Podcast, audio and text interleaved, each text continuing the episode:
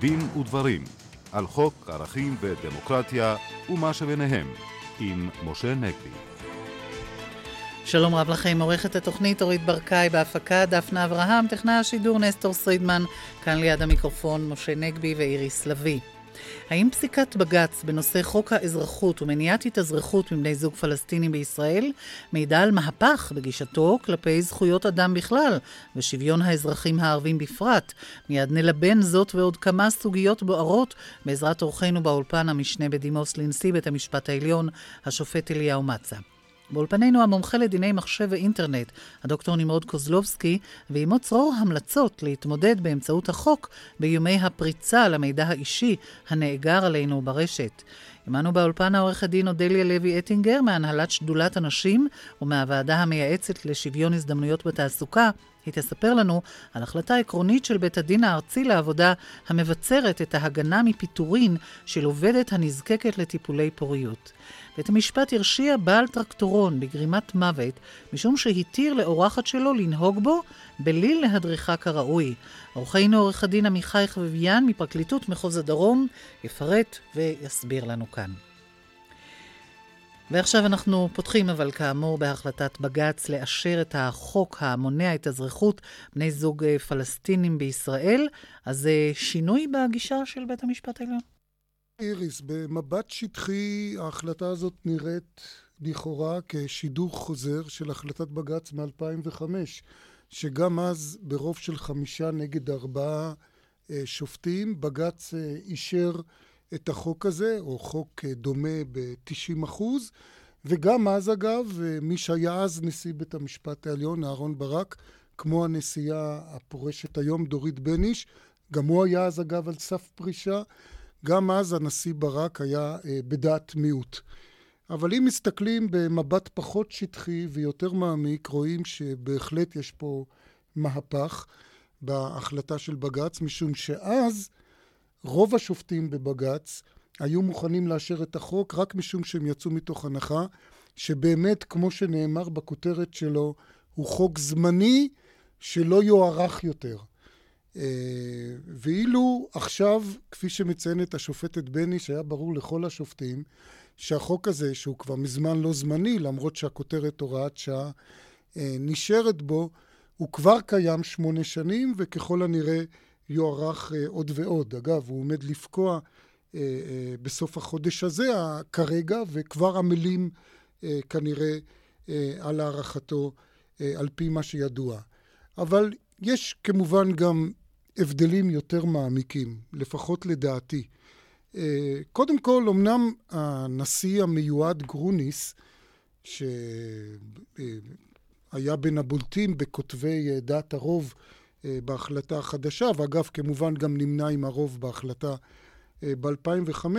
אמנם הוא מצטט את הנשיא לשעבר ברק, את אותו משפט שגם קיבל כותרת בכל כלי התקשורת אה, השבוע, שזכויות אדם הם לא מרשם להתאבדות לאומית, אבל הוא לא מצטט, וגם לא דוגל כנראה במשפט אחר שמפורסם של הנשיא ברק, שאמר שמדינה דמוקרטית צריכה להילחם בטרור כאשר יד אחת קשורה לה מאחורי גבה. בעוד שהשופט ברק, הגישה שלו תמיד הייתה, וגם בסוגיה הזאת, ולכן הוא היה במיעוט ב-2005, שאומנם הביטחון הוא חשוב, אבל לפעמים צריך גם לסכן או להגמיש את דרישות הביטחון כדי לשמור על האופי הדמוקרטי של מדינת ישראל. אה, אפשר להבין מהדברים שכותב השופט גרוניס, שאצלו הביטחון הוא לא רק ערך עליון, הוא ערך מוחלט. הוא אומר בעצם, אני לא מוכן אה, לסכן דבר למען הביטחון. הוא אומר, לסכן את הדמוקרטיה זה סיכון הפיך. לסכן את הביטחון זה עולה בחיי אדם, שזה דבר בלתי הפיך, לכן אני לא מוכן אה, אה, לקחת שום סיכון בתחום הביטחוני. יש פה כמובן גם בסאב-טקסט, וחלק מהשופטים גם מעלים את זה לטקסט, את המתח בין האופי הדמוקרטי של המדינה לאופי היהודי של המדינה. למרות שלכאורה הנימוק לחוק הוא ביטחוני, אפשר לראות ב-subtext, וכמו שאמרתי, לא רק ב-subtext, שהנימוק הוא גם לשמור על האופי היהודי של המדינה, או במילים אחרות, העניין הדמוגרפי, למנוע, אם תרצו, אה, זכות שיבה אה, זוחלת. ואנחנו רואים שהרוב פה, שוב, בניגוד למיעוט אה, ובניגוד למה שהחליט בג"ץ בסופו של דבר ב-2005, הרוב פה אומר שאם יש סתירה חזיתית בין האופי הדמוקרטי של המדינה לבין האופי היהודי שלה, הדאגה לאופי היהודי צריכה להכריע.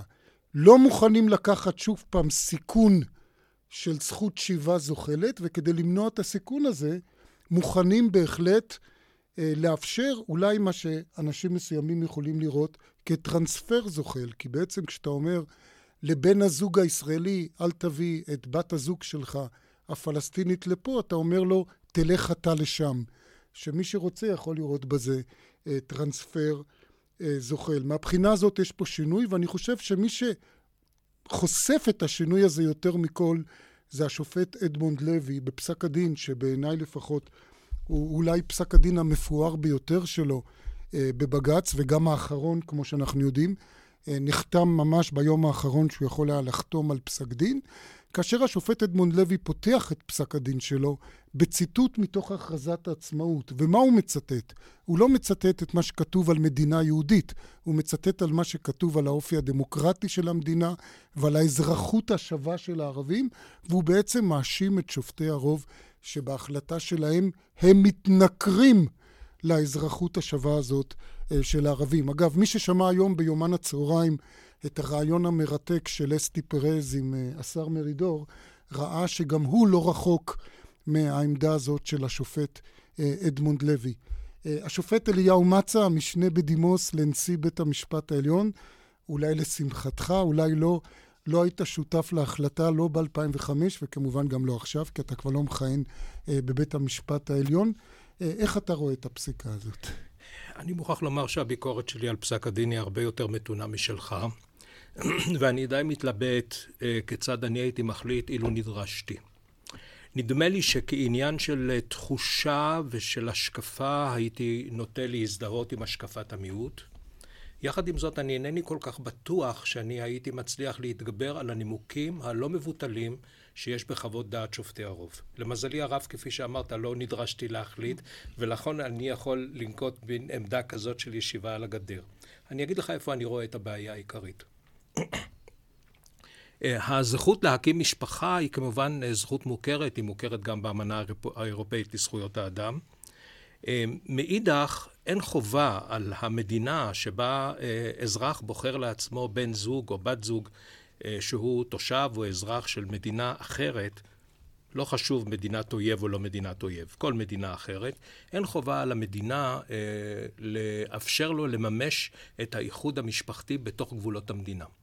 אה, בעניין הזה יש פסיקה, והיא מצוטטת בפסקי הדין גם של השופטת נאור וגם של השופט מלצר, אני חושב, ו- ואלה אסמכתאות מאוד מאוד חד משמעיות וברורות. אה, אילו היה לנו אה, חוק הגירה מסודר, כפי שראוי היה שיהיה לנו, אני חושב שזה היה צריך להסדיר גם בחוק יסוד, לא בחוק רגיל, אז כמובן שאפשר היה לקבוע אמות מידה שוויוניות לגבי העניין של מימוש הזכות הזאת בגבולותיה של מדינת ישראל. אפשר היה להביא בחשבון גם את הנושא הדמוגרפי. אני לא חושב שהנושא הדמוקרטי ויהודיות המדינה זה איזשהו עניין ש, ש, שאסור להזכיר אותו, או שצריך להכניס אותו לסאבטק, מותר לדבר על זה בגלוי. המדינה בחרה במניין הזה בנימוק הביטחוני. אבל אין לנו חוק הגירה. אם וכאשר יהיה לנו חוק הגירה, אני חושב שצריכים להסדיר גם את הנושא של ה... אה, התאזרחות, הליכי התאזרחות של זרים במדינת ישראל, בלי הבחנה. אם מדובר בפלסטינים או בשוודים, זה לא חשוב, צריכים להסדיר את הנושא הזה בצורה עקרונית, אה, שתהיה מוכרת גם על פי דיני אה, הדין הבינלאומי, מפני שזה עורר גם סוגיות של משפט בינלאומי פרטי, וגם להסדיר אחת ולתמיד גם את הנושא של השבות, שגם הוא טעון איזשהו עיון מחדש. אבל כיוון שאין לנו הדברים האלה, הכשל ב... שיצר את הקושי. את קשיות הסוגיה שאיתה היה צריך בית המשפט העליון להתמודד בבג"ץ הזה, נובע מכך שסעיף 7 לחוק האזרחות שלנו, החוק העיקרי, לא הוראת השעה, אה, מכיר בעצם בזכות של בן הזוג הזר להתאזרח אפילו בתנאים מקילים לגבי בקשה של מתאזרח רגיל. הוא לא צריך לקיים את, את התנאים של סעיף 5 לחוק או משהו כזה. אה, ואילו כאן מחוקקים הוראת שעה שהיא מכוונת בצורה מאוד מאוד ברורה לחלק, למגזר של האוכלוסייה, האוכלוסייה הערבית. עכשיו, אה, מדוע קשה להתווכח גם עם פסקי הדין של הרוב? המדינה נאחזה בנימוק הביטחוני. אה, מה היה המבחן שהציעו חלק מן השופטים בבג"ץ הקודם בפרשת עדאלה? המבחן היה בדיקה אינדיבידואלית של כל מבקש. תבדקו אם הוא מסוכן או לא מסוכן. למדינה יש שתי תשובות לעניין הזה, ואני חושב שאלה תשובות שאי אפשר לזלזל בהן. על כל פנים, לבית משפט אני אינני חושב שיש כלים טובים לבדוק את, ה, את הנימוקים האלה. הנימוק הראשון הוא שבדיקה אינדיבידואלית היא כמעט בלתי אפשרית, מפני שאף פעם אי אפשר לצפות מראש את, ה, את, את מסוכנותו של מישהו, אה, שאין איז, לגביו איזשהו מידע מודיעיני קונקרטי. והעניין השני, שהניסיון ש...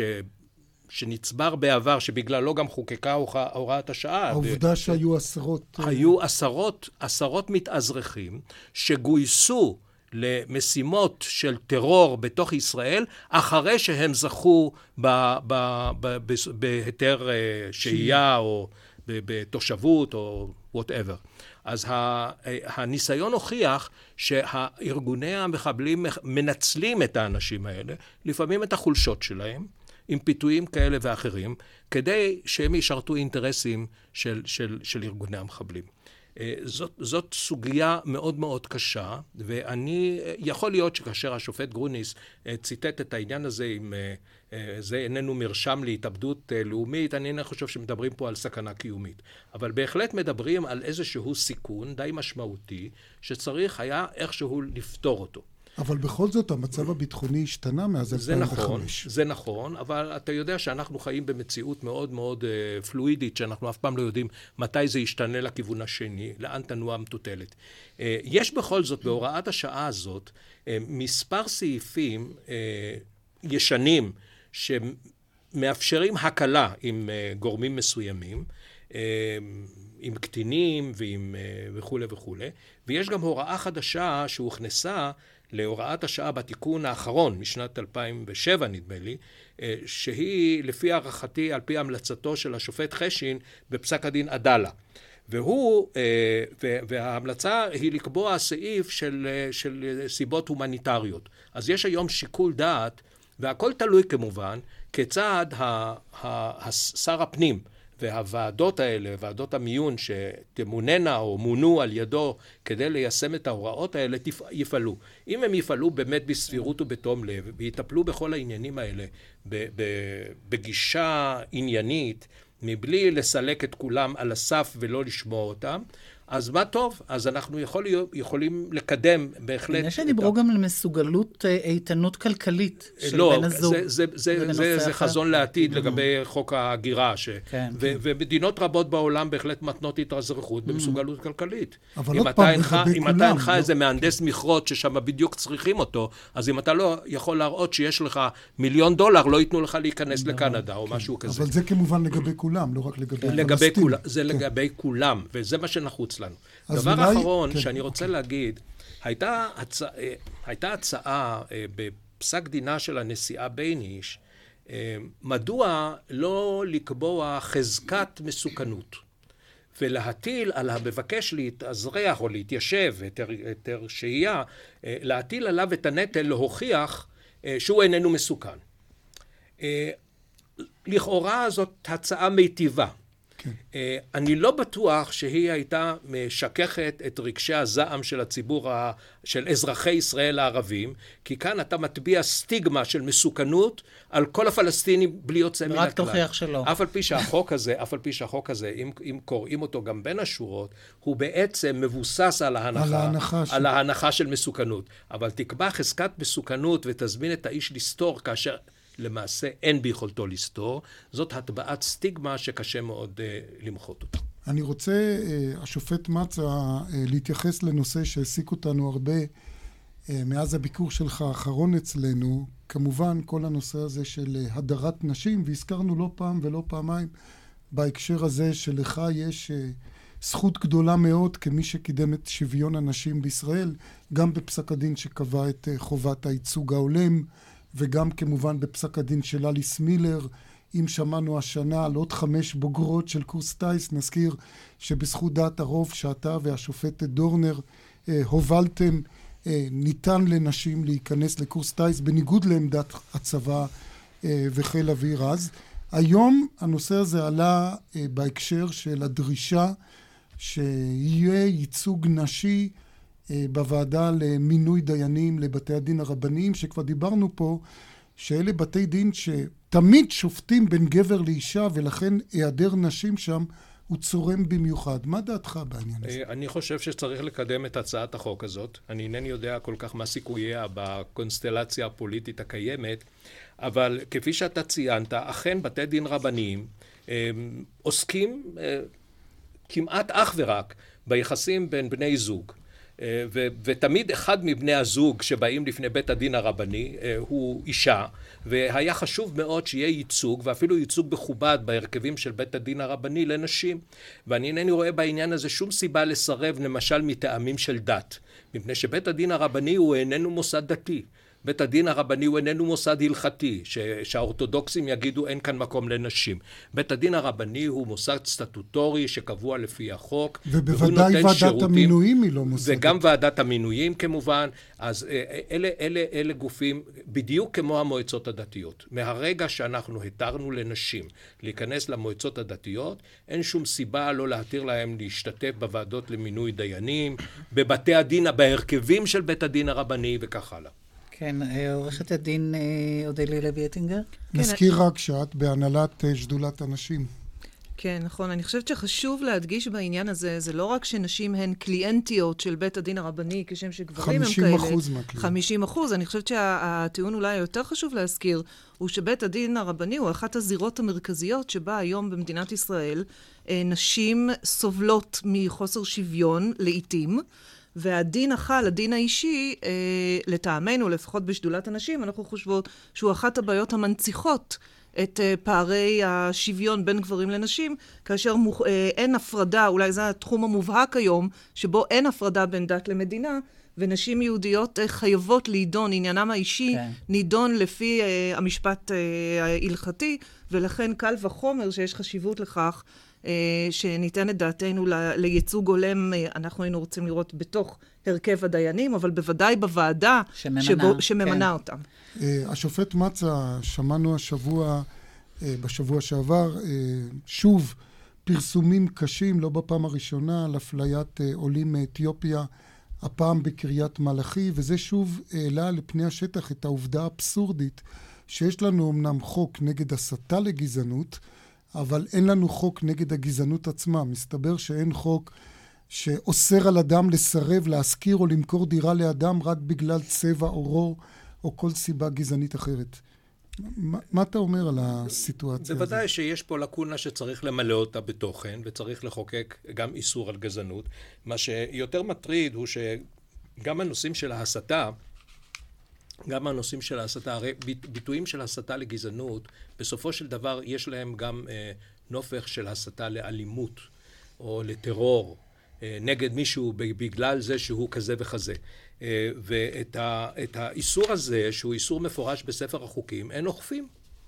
אין, אין אכיפה בכלל של הדבר הזה, ולדעתי ה, ה, הקושי לאכוף לא נובע מכוונה רעה של הפרקליטות, או מאדישות של הפרקליטות, אלא מהתיקון לחוק, אמרתי את זה הרבה מאוד פעמים, שאתה אה, מחויב להוכיח אה, בביטוי של הסתה שיש אה, אפשרות ממשית, לא רק אפשרות סבירה, אלא אפשרות ממשית, שהדבר הזה יביא באמת לאלימות. ו- ואני חושב שהחוק שה- בעניין הזה הוא חוק רע. וצריך היה שביטויים גזעניים, הסתה... בלי לג... קשר להסתברות. בלי קשר ל... ל... להסתברות. להסתברות. היסוד שהסתברותי בכלל בעבירות פליליות זה דבר זר לחלוטין. אה, צריך היה, צריך היה בפירוש... שעצם האמירה הגזענית היא... עצם האמירה תחשב לעבירה פסול, לעבירה, לפסול כן. חברתי שיש בו משום עבירה פלילית. בוודאי במדינת נשמע, היהודים. כן. בוודאי במדינת היהודים. מה קורה, העולם הרי מתרחש היום הרבה ברשת. ואנחנו רוצים לשאול אותך, נימות קוזלובסקי, מה קורה בנושא ביטויי הגזענות והאלימות ברשת. בתור התחלה, מי שעוקב אחר הפעילות ברשת האינטרנט, בוודאי בישראל, רואה שהיא זירה מאוד רוכשת לביטויי גזענות. אני חושב שכמו שהמשנה לנשיא, השופט מצה, אומר, יש לנו לקונה בחוק. אה, כמובן שהאיזון בין אה, איזה ביטוי אנחנו רוצים לסבול אה, במדינה מתוקנת מבחינת חופש הביטוי ומהו הביטוי שכבר עובר את קו הגבול, זו שאלה קשה. אבל אין ספק שרשת האינטרנט היום היא זירה רוחשת, ואחד הדברים שבמידה מסוימת הוא אבסורד במדינת ישראל, זה שמדינת ישראל היא אחת המדינות המתפתחות היחידות שבדיונים על פרוטוקול שטרסבורג ב-2003, שבעצם זה היו דיונים עוקבים לאמנה לפשעי מחשבים, רצו להסדיר את הביטויים של גזענות, אה, בין היתר באמצעים אה, דיגיטליים, כעבירה, שנאת זנרים וגזענות כעבירה פלילית, אשר יש בה גם מנגנוני אכיפה בינלאומיים, מדינת ישראל אחת המדינות שלא הצטרפו.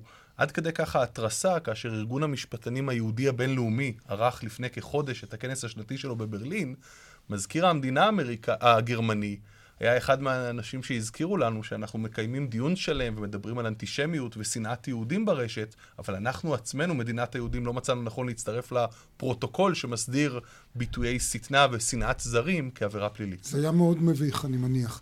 אה, אני רוצה רק להזכיר לשם הצדק, שדיברנו פה על שני נושאים, הנושא של הייצוג נשים בוועדה למינוי דיינים וגם בנושא של אה, איסור גזענות ולא רק הסתה לגזענות, שבשני הנושאים האלה יש הצעות חוק, אה, במקרה אחד של האגודה לזכויות האזרח, במקרה האחר של מרץ, גלאון וגילאון, ובואו נקווה שבאמת כך שיש עוד חזון חוקתי.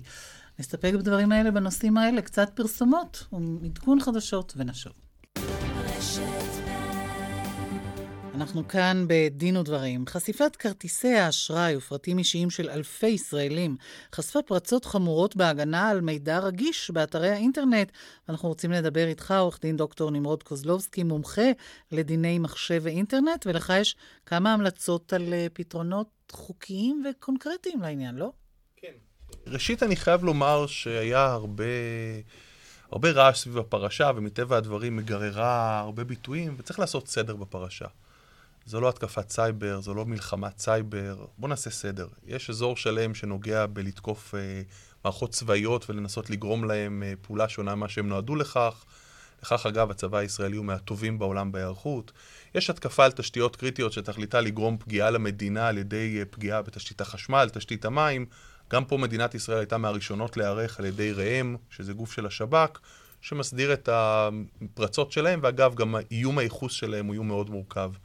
הפרשה פה נגעה, אני חושב שדיבר על זה אה, אראל מרגלית השבוע מקרן JVP, הוא אמר, ההתקפה הייתה פה על הישראלי ולא על ישראל. מדינת ישראל לא הייתה בהתקפה, תקפו את הישראלי, את אזרח ישראל. אבל הם בטח רואים בישראלי עניין אסטרטגי מבחינת הביטחון העצמי של האוכלוסייה. בוודאי. ההתקפה הזו, לכן צריך לראות אותה כהתקפה שהיא התקפה אה, שמטרתה הייתה לפגוע בישראל, לפגוע בכלכלת ישראל, לפגוע באזרחי ישראל, בהיותם אזרחי ישראל. אבל ההתקפה בעצם הייתה על הבטן הרכה של האינטרנט, על המשתמש הפשוט ברשת, אשר משתמש בה לסחר אלקטרוני, משתמש בה לפעולות... ושאומרים לו כל הזמן שאתרים נורא מוגנים, והוא יכול לשים את מספר הקרדיט קארט שלו, והנה לא. בהחלט. או שהוא מגיע לאתרים שמצהירים בהצהרה גלויה, שאנחנו מאוד מוגנים, אנחנו שומעים על המידע האישי שלך, ובעצם סומך עליהם כאשר הוא מעביר את המידע הפרטים האישיים שלו, או שלחילופין האתרים מנסים לפרוק מעל עצמם אחריות, ובעצם לומר לו, המידע האישי אצלנו, אבל לנו אין אחריות. פה התגלתה הבטן הרכה של האינטרנט הישראלי. האינטרנט הישראלי היום הוא לא מאובטח. בשל העובדה הבסיסית שצריך לדבר עליה, אין תמריץ להתמגן, היום אני עברתי על uh, התקציב של רבים מאתרי האינטרנט הישראלים, ומצאתי שלאף אחד מהאתרים המובילים אין תקציב אבטחת מידע. יש להם תקציב למעצב וללוגו ול... זה להבדיל מארצות מחו"ל למשל? להבדיל מהרבה מאוד ארצות שבהם יש לך תמריץ להתמגן. בישראל אה, החוק עמום, אין רשות שבאמת אוכפת את מידת ההגנה שלך, למרות שהייתה תקווה שהרשות למשפט וטכנולוגיה במשרד המשפטים תעסוק בכך. ובפועל אין תמריץ. ואז גורם אתר אינטרנט אומר, אני בעצם מחצין את הסיכון שבחשיפת הפרטים האישיים שלך, או את הסיכון שאתה תהפוך בעצם לרשומה ציבורית וקורבן לגנבת זהות, אני אחצין את זה על המשתמש שלי. אז מפה ההמלצה בעצם שלך... מפה ההמלצה ש... בעצם אה, לפתור את המצב. האמת שבניגוד לכל סבך המילים, הפתרון הרבה יותר פשוט. על ידי ארבעה צעדים פשוטים אפשר לפתור את התקרית הבאה הזאת. ראשית, צריך לקבוע שאתר לא יוכל לאסוף פרטים אישיים רגישים, כלומר זה פרטים מזהים, כמו תעודת זהות, דואר אלקטרוני, סיסמאות, אלא אם הוא עומד ברף הגנה מינימלי. בעצם אמר לאתר אינטרנט, אתה יכול לפעול למולי, אתה יכול להציע לי שירותים, אבל אם אתה מבקש לאסוף פרטים אישיים רגישים עליי, אתה לא יכול לעשות את זה אם תעמוד ברף אבטחה מינימלי. זו יש הגנה... יש חוקים כאלה בעולם? ודאי, בקליפורניה mm. לדוגמה. דבר נוסף אומר, אם כבר אתה אוסף עליי מידע... אל תשמור אותם. אתה מחויב, והחלטת לי... אגב, יש מידע מסוים שאומרים כמו מידע חד-חד ערכי, כמו תעודת זהות וסיסמה, אין סיבה שתשמור אותו בצורתו הגולמית, שאינה מוצפנת, או דבר שנקרא מרובבת. כלומר, שעושה איזושהי מניפולציה למידע כך שיש מזהה של הסיסמה שלי, אבל אין את הסיסמה גופה. אבל אז אומר בעצם, פנה לחברת אבטחת מידע, אחת מאלה שמוסמכות, אנחנו לא נתערב בתקנים שלה, בדיוק כמו שאנחנו אומרים לרואה חשבון, כשאתה בודק דוח של חברה, אנחנו המחוקק הראשי לא נתערב באיזה תקן בחרת. צריך לבחור את התקן המתאים לסוג המידע שאתה בוחן. אומר, יש במשק הישראלי עשרות חברות אבטחת מידע שיכולות לבדוק את האתר, ולבדוק בסופו של דבר אם מידע אישי רגיש יכול להיחשף. איך בודקים אתר? תוקפים אותו. משחקים את התוקף. אותו סט כלים שהאקר הסעודי השתמש בו, כל אחד יכול להפעיל אותו, לתקוף את האתר ולראות אם הוא מצליח להיכנס למאגרי המידע. זה כמו שאתה מחייב קבלן לעבור בדיקת בטיחות של מהנדס בדיוק, את המבנה. בדיוק, ואני לא קובע מה התקן. לאחר שבעצם האתר עושה את הבדיקה, אתה אומר לאתר כך, אם עשית את הבדיקה הזאת, תהנה מאיזה שהם הגנות בחוק. אם לאחר מכן יסתבר שכשלת באבטחת מידע, לא תהיה לך אחריות פלילית, תוכל לגלגל את האחריות האזרחית, אבל אם לא עשית אותם, נבנה לך מנגנון של אחריות. והחוק קובע, לדוגמה בחקיקה זרה, קובע, אם לא ביצעת את בדיקת האבטחה הבסיסית, על פי אחד מהתקנים, אז יהיה לך חבות פלילית אם באמת אנשים היו קורבן לזה, יהיה אחריות דירקטורים ומנהלים, יהיה אפשרות לתבוע פיצוי ללא הוכחת נזק בתביעה ייצוגית, תוצר את התמריצים. השלב הבא אומר, אם כבר היה אירוע ודלף מידע, אתה לא יכול להמשיך להתנהג כאילו אתה הקורבן האתר. מי שקורבן זה האנשים שהפרטים שלהם כן. נחשפו. ואז הוא בעצם מחייב אותך, מרגע שגילית שהיה אירוע, יש לך חובת דיווח. אתה חייב לדווח בעצם לקורבנות האמיתיים, לאנשים שהמידע שלהם דלף. אתה חייב א' לדווח לרשויות חקירה, שהם יוכלו לבדוק אם יש קורלציה של אירועים ולדווח לציבור הרחב יותר, וגם לנשואים שהמידע שלהם מוחזק. וכאן בעצם החוק בקליפורניה היא דוגמה מאוד פשוטה, הוא אומר, אם דלף ממך מידע ואתה יודע שהייתה תקרית מידע, מאותו רגע אתה חייב לדווח לכל האנשים שהפרטים שלהם במאגר, אם החזקת אותם בצורה שאינה מוצפנת. בעצם נותן לי מצד אחד תמריץ להחזיק מוצפן, ואם לא, לדווח כן. להם. והשלב הרביעי... מה עם פיצוי ושיפוי לנפגעים, אם הם נפגעו? בוודאי, המנגנונים של פיצוי ושיפוי הם חלק מהמנגנונים שמבטיחים שאני בעצם מפנים את הנזק. עכשיו, צריך להגיד את האמת באבטחת מידע. הגנה מוקדמת היא זולה מאוד והיא לרוב פשוטה מאוד.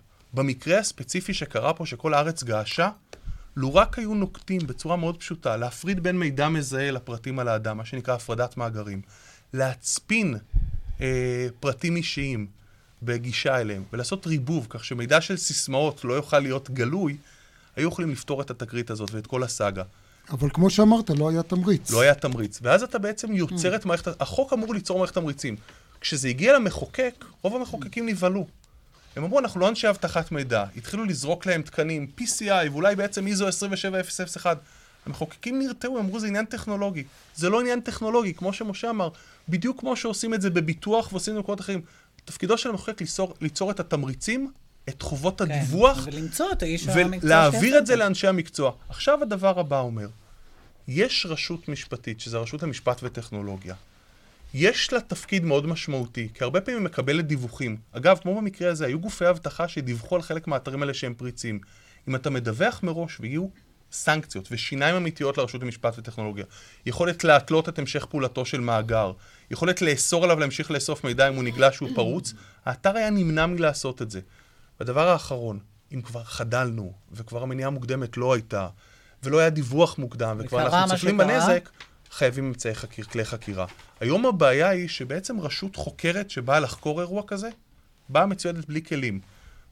בשיתוף הבינלאומי, אין לה שיתוף פעולה כי ישראל לא חתמה על אמנת בודפסט ב-2001. היא מנסה לפנות למדינה אחרת, וכל חקירת פשעי מחשב חקיקה בינלאומית, כולם מצטערים, אתם לא חלק מתוך הרשת של חקירות בינלאומיות, אתם לא יכולים לקבל עזרה. הם רוצים לבצע חקירה במחשב, לתפוס מחשב ולחלץ ממנו מידע, לפעמים לנסות להתחקות אחר סיסמאות, מי עומד מאחורי כתובת. אין להם סמכויות בחוק, כי תזכיר החיפוש והתפיסה, אחרי ועדת uh, נאור, עדיין לא חוקק, החלקים הדיגיטליים. הדבר האחרון, אין גוף מתכלל. קורה כבר אירוע כזה, נתקלנו בסאגה שבה כל רשות זורקת המלצות, לפעמים המלצות סותרות. אנחנו נתקלים שבערוץ 2 בחדשות, בערב, חושף אדם את הפרשה. אם אגב הוא צודק בנתונים, הוא מסכל חקירה. אין לנו גוף אחד שאומר נכון. מה לאזרחים לעשות, מדווח לנפגעים על פגיעתם, מאפשר שיתוף מידע בין גופי החקירה. דבר שנקרא CERT. אתה העברת את כל. ההמלצות הנפלאות האלה לגופים אה, הנוגעים בדבר, המחוקקים ו... אני מבין כל מי שהיית שצריך, בשתי אה, ועדות בכנסת. כן. כן, אני חייב להגיד שגם ועדת הכלכלה בראשותו של חבר הכנסת אה, שאמה הכהן, וגם ועדת המדע, שאגב לוקחת את זה, חברת הכנסת רונית תירוש לוקחת את זה כנושא שהיא מלווה כבר הרבה זמן, התמודדות התמודדו עם הסוגיה בדיון. אבל אני חושב שהכשל הוא הרבה יותר עמוק מזה.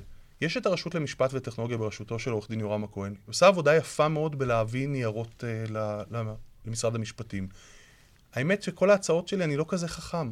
ההצעות האלה קיימות ברשות למשפט וטכנולוגיה. היא העבירה הצעות חוק, העבירה אותה למשרד המשפטים, וכאן יש בעיה. בעצם רשות שהיא הרשות המקצועית שמוסמכת לעניין, היא לא הגוף שמלווה את זה לחקיקה, זה ייעוץ וחקיקה במשרד המשפטים, וזה עומד בתור.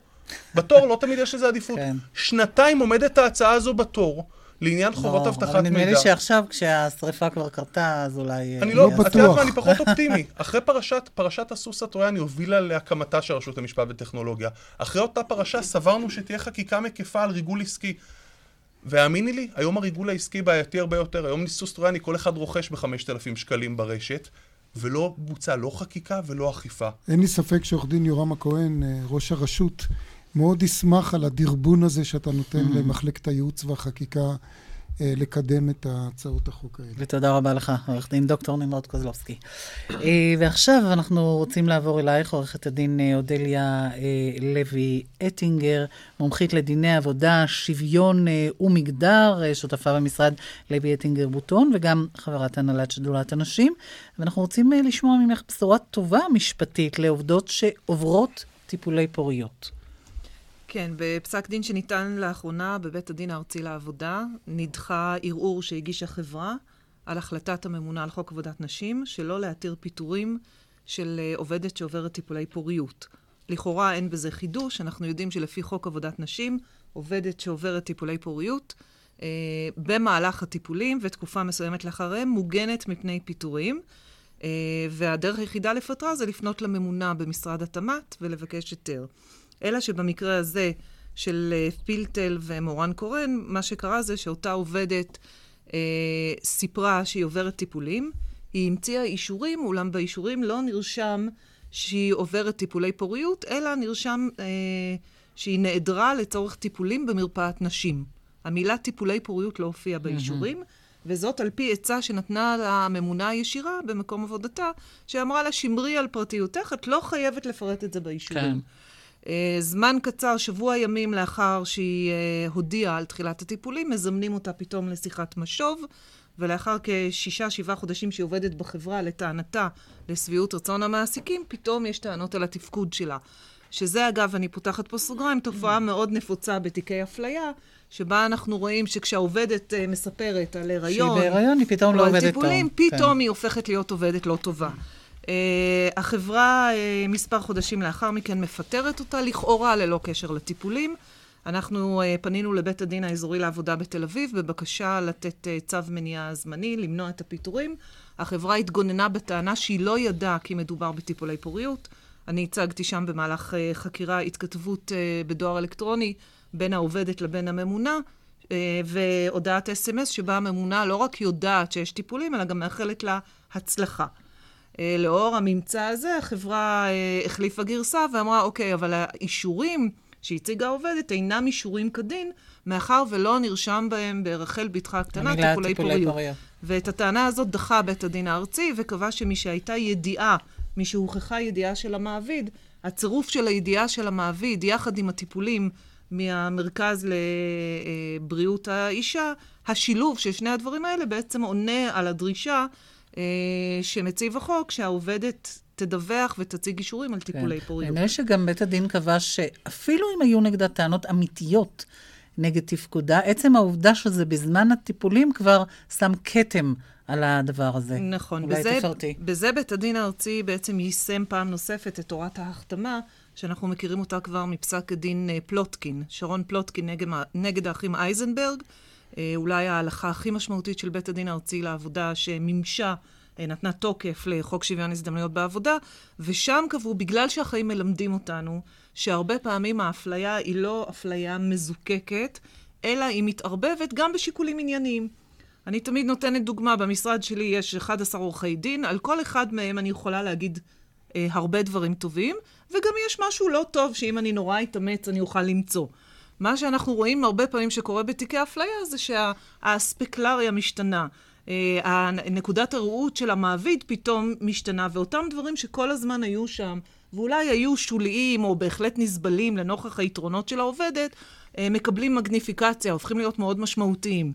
ולצורך כך אה, באמת אימצו בתוך שיטת המשפט שלנו את תורת ההחתמה שבאה מהמשפט האמריקאי ואומרת שאם אנחנו נוכיח שבתוך סל השיקולים שהובילו לפיטורים השתרבב שיקול של אפליה, גם אם הוא מעורב עם שיקולים לגיטימיים ענייניים, הוא מכתים מהמילה כתם את הפיטורים כולם והופכים אותם לפיטורים מפלים. אולי אה, כדאי להדגיש עוד נקודה מאוד מעניינת בפסק הדין הזה, שבעצם בית המשפט בא ואמר, וכבר הזכרנו שאת גם בוועדה המייעצת לנציבות שוויון הזדמנויות בעבודה, בית נכון. המשפט אמר שהוא בעצם, ההגנה פה על העובדת מתבקשת לא רק בגלל אותו סעיף ספציפי שמדבר על טיפול בפוריות, אלא בגלל שבעצם ההתייחסות לעובדת בצורה שונה או בצורה עוינת, או כמו שאת אומרת, שינוי האספקלריה כלפיה בגלל טיפולי פוריות, יש אפליה שלה בהיותה אישה. כלומר נכון. שיש פה בעצם אה, אפליה... מגדרית. אפליה מגדרית. נכון. יש פה, יש פה בעצם שתי אה, עבירות או הפרות של החוק, אחת חוק עבודת נשים, ואחת חוק שוויון הזדמנויות בעבודה, אה, בניגוד לסעיף 2, אפליה על רקע פיטורי, אה, טיפולי פוריות. תודה רבה לך אה, על הדברים האלה, עורכת הדין אודליה לוי אטינגר, ועכשיו אנחנו עוברים אל העורך הבא שלנו, עורך הדין עמיחי חביביאן, מפרקליטות מחוז הדרום, ואתה מספר לנו סיפור של הרשעה של בעל טרקטורון בגרימת תאונה קטלנית, למרות שלא הוא עצמו נהג בו. נכון. בעצם הכרעת הדין של אה, השופטת אה, בית אור בבית המשפט אה, השלום בבאר שבע, היא מצטרפת להכרעות משפטיות קודמות, שבהם בעלים של כלי רכב שונים הורשעו באחריות לתוצאות קטלניות שאירעו במהלך השימוש באותו כלי. וה... קשה לדבר על חידוש מצד אחד, מצד שני אנחנו רואים דוגמה מאוד מרשימה של ביטוי אה, נושא של הכוונת התנהגות. אז אולי תספר לנו מה היה המקרה. הספציפי. המקרה הספציפי הוא מקרה שבו למעשה אה, חבורת צעירים מתל אביב, בדרכם לאילת, עצרו במושב בדרך אילתה, אצל קרוב משפחה, שאפשר להם למעשה לעשות שימוש להנאתם בטרקטורון. אולי אותו... כדאי להדגיש, היה להם רישיון נהיגה. עכשיו, אותה נהגת, אותה נהגת שגם היא, יחד עם הבעלים, הועמדה בסופו של יום אה, לדין באשמת גרם מוות ברשלנות, הייתה בעלת רישיון. אלא מה? שהטרקטורון עצמו סבל משורה של פגמים. כך למשל, לא היה לו בכלל אה, טסט במשך תקופה מאוד ארוכה, וכשלים מכניים, בטיחותיים, שהיו באותו טרקטורון, לא הובאו כלל לידיעת הנהגת ולידיעת אותה נוסעת אה, שנפגעה במהלך הנסיעה. הוא גם לא מצא לנכון להעמיד אותם על חובת חבישת הקסדה.